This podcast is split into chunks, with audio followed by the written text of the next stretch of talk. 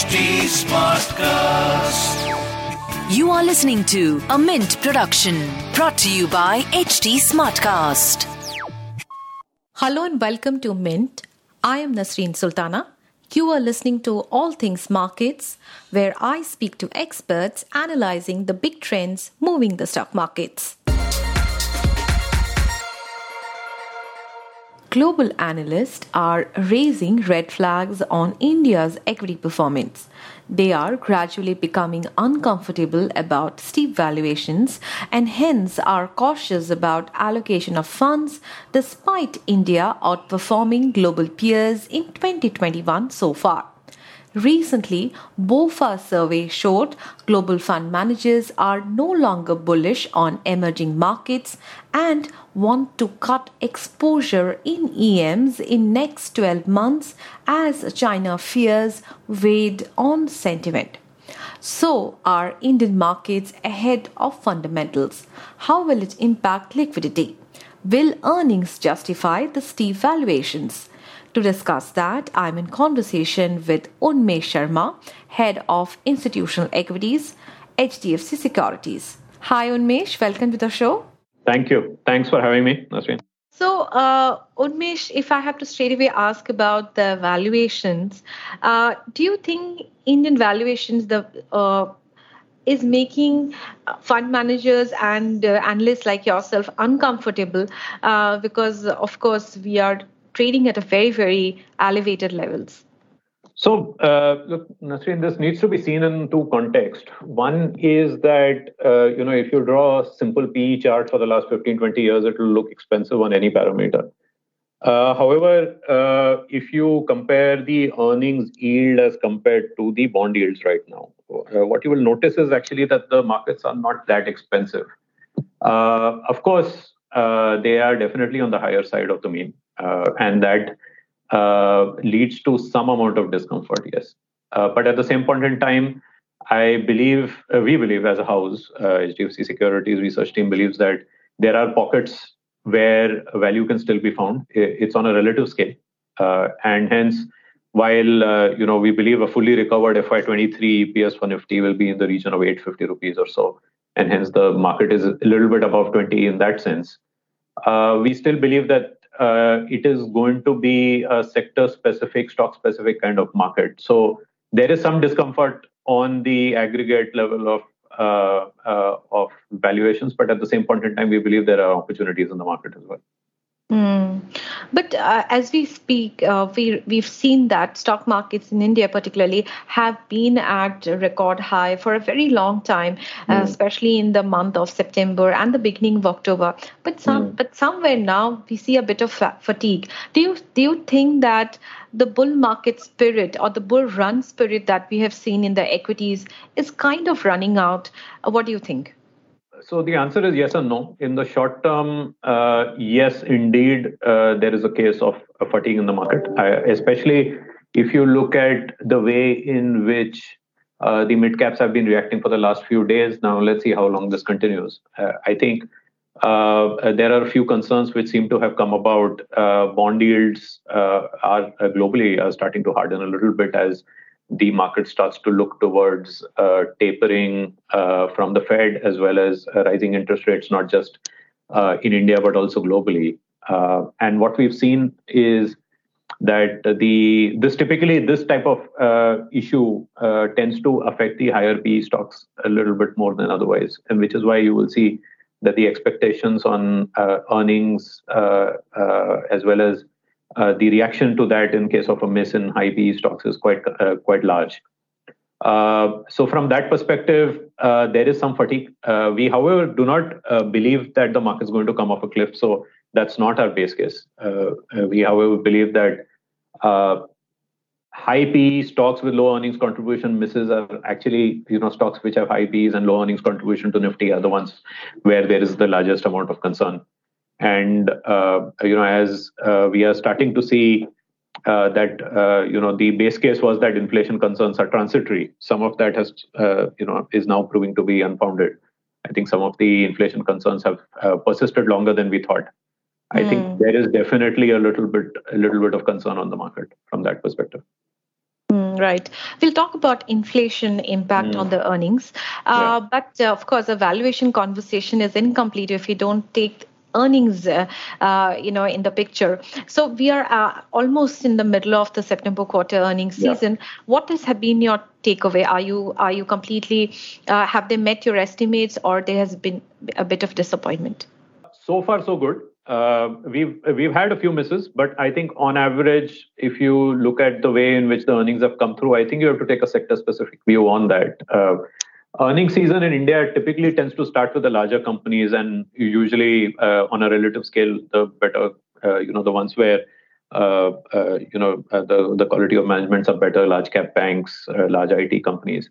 I think while there has been some margin pressure, IT results have generally been net positive.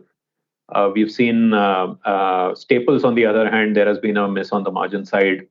Uh, you know, uh, the demand revival story of discretionary has played out while there has been some margin pressure on uh, you know things like chemicals and cement at the same point in time i think net net if you look at it in aggregate so far earnings uh, and i'm uh, you know excluding oil because uh, yeah of course. Uh, yeah so i'm leaving out oil i think generally uh, earnings have come in line with expectations which were reasonably positive so from that perspective i think earnings season have come up come up to a good start having said that, I think there are a couple of things which have showed up in earnings, which we'll be, keep a very close eye, especially as we get into the second half of the year. One is, uh, you know, the point I was making earlier, which is uh, how transitory is this inflation and how much will the margin pressure affect affect earnings, uh, especially uh, you know because the second order uh, effect of oil prices mm. on freight, especially, is something which is a little bit tough to uh, tough to call. The second is, uh, you know, which is a combination of what we heard on the earnings call of some of the earning, uh, you know, consumer companies, plus uh, is uh, is the whole uh, pressure on the rural uh, rural economy. There has been untimely rains in some areas. On top mm. of that, you know, as we were coming out of COVID, we had a K-shaped recovery. So what we saw was that the salaried class, the urban class, is the one which has recovered better than the rural now, in that case, what ends up happening is that high inflation actually tends to hit the poorest hmm. uh, more than you know the ones at the top of the pyramid. So, from that perspective, the one big concern that we today have and we'll keep a close eye on is how does the inflation and the pressure on the rural economy actually affect companies going forward. So, for the time hmm. being, uh, you know, this is the this is the one concern which has come out. See, commodity inflation um, had affected margin in the previous quarter also, uh, but uh, as an effect of that to offset that many companies autos and consumer fmcg companies they increase their uh, product prices starting mm. from your shampoo prices biscuit prices to even car car prices. Now what we've seen uh, especially from those who have announced their september quarter earnings is that probably they also hit volume growth. If you look at hul the volume growth was only 4% uh, do, do you think that especially in the rural segment where pricing is very, very key for any product, especially in the FMCG sector. Do you think because of commodity, the price hike uh, was not, uh, you know, because, because the inflation, to offset the inflation, the price hike was there, but of course it hit the volumes?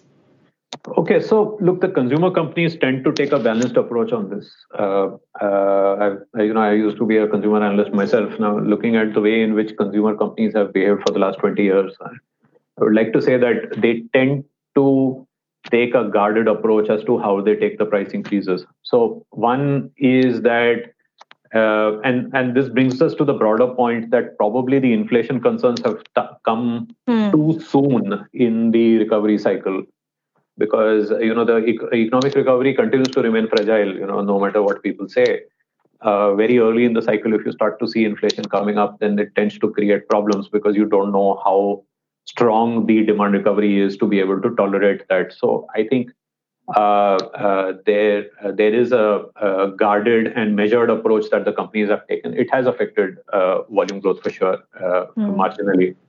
But at the same time, uh, I think the one point that we have to keep an eye on is how much of the inflation the companies will be able to pass on, and hence will have to either take a hit on margins or will have to live with lower volume growth. Mm. You know, learnings uh, from this last cycle seem to suggest that eventually uh, companies will want to protect market share. So uh, we could see a quarter or two of weak margins uh, at companies which are targeting the bottom end of the pyramid. So we'll we'll we'll have to keep a close eye on this as to what happens on the ground. Hmm. So, see, commodity inflation, uh, if you talk about the entire commodity basket, it's not only the crude prices or the key metals like aluminum and uh, zinc, which has increased prices, but even smaller, uh, you know, object in the basket like milk products have also hmm. increased, which infects your consumer confectionery products. So overall, do you see that because of commodity inflation, the margin squeeze, as you said, that probably this quarter. But do you think that this is going to be a far big, uh, you know, bigger pain uh, for FY22 because markets have been penciling in a good econ- uh, earnings recovery to support the high valuations? Uh, answer is yes, it could be a concern. Uh, I think I'm talking top down as well because consistently the view which came out of central banks globally, not just in India, was that inflation is transitory. To a large extent, uh, while you know, you, uh, inflation is a very very wide term, and I think it's very difficult to uh, club everything together. Uh, you know, oil, uh, aluminium, the, some of the metals have different drivers. Uh, you know, coal, for example, different ways in which the inflation is playing out. However, at the net effect, of course, is negative. Uh, also, uh, I think uh, what is happening as a result of this is that there is a dual impact. One is that as the market starts to believe that the inflation is not transitory, it is something that becomes sticky in inflationary expectations, which creates a problem for central banks. So at the macro level, it's a problem. And then at the micro level, uh, it affects things not just by directly increasing prices of inputs, but also the second order impact of freight and uh, you know uh, affecting the the income levels of the ones at the bottom of the pyramid. So we believe that it's turned out to be slightly more concerning than we had thought maybe a month ago. the stickiness of inflation, I mean. Uh, and that is that is definitely something that we'll have to keep a close eye on. Uh, it's not something where uh, we, and in fact, it's reflected in our model portfolio as well, where we have mm. an underweight position in the staples. Uh, it's been there for a while, but this is one more reason to do that. Okay, so you're not betting on the festive demand as well.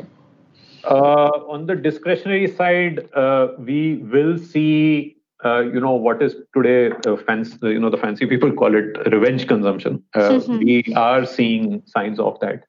Uh, I, uh, I, I had thought that autos would be the beneficiary of that, but then obviously other problems like the semiconductor shortage is creating issues there. But we will see a spike up in uh, uh in festive season for sure.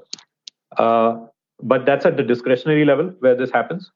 While the problem of higher inflation affecting livelihoods as well as margins for the companies is really much more concentrated on the staples in our view.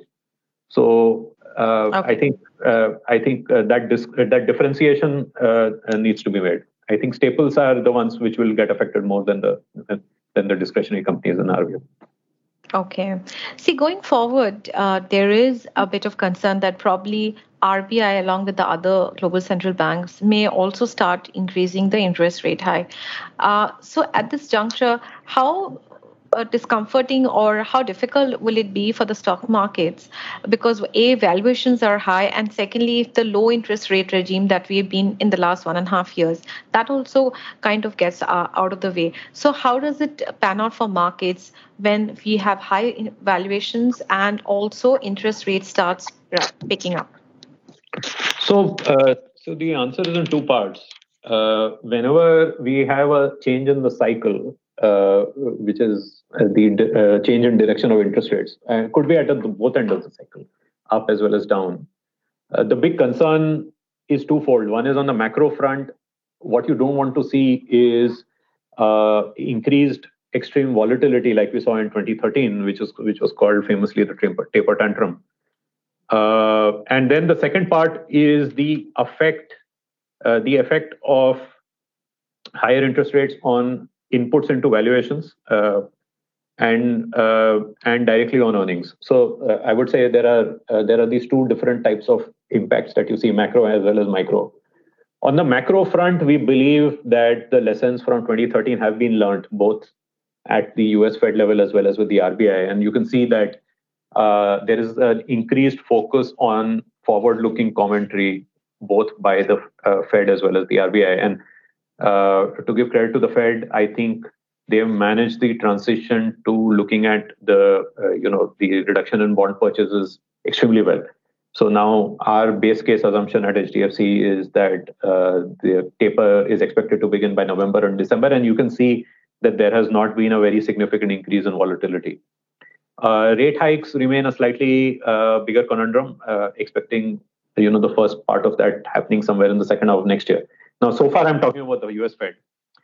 Uh, in India, uh, expecting some of this, uh, bond yields have started to harden. If you see, if you notice, not just globally but also in India.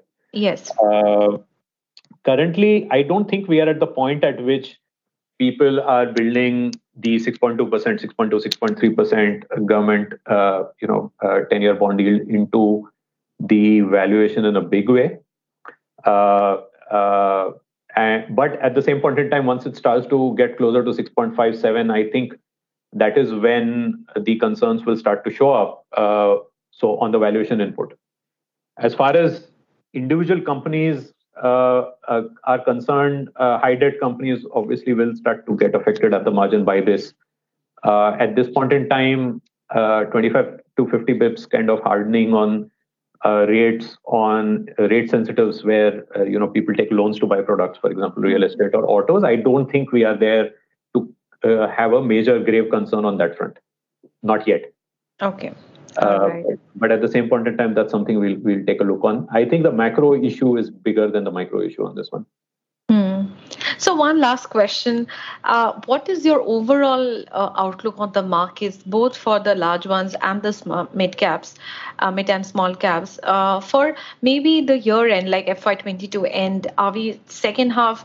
Uh, do you see? Uh, do you do you see the markets behaving like you know being at the elevated levels as far as as far as the index level goes, or you see that there's a bit of correction and then we move forward? No, look, uh, unless it's a 2000 point correction, there is no correction because 10% is something. So, uh, do I see a 2000 point correction? Answer is not really. Mm. Uh, uh, not till end FY22 because that's the time frame you, uh, we are working with. Mm. what what we can say is that look, if 850 is the Nifty EPS for FY23 and we are at 20 times, a little bit over 20 times, then there is not much headroom on either side, to be honest.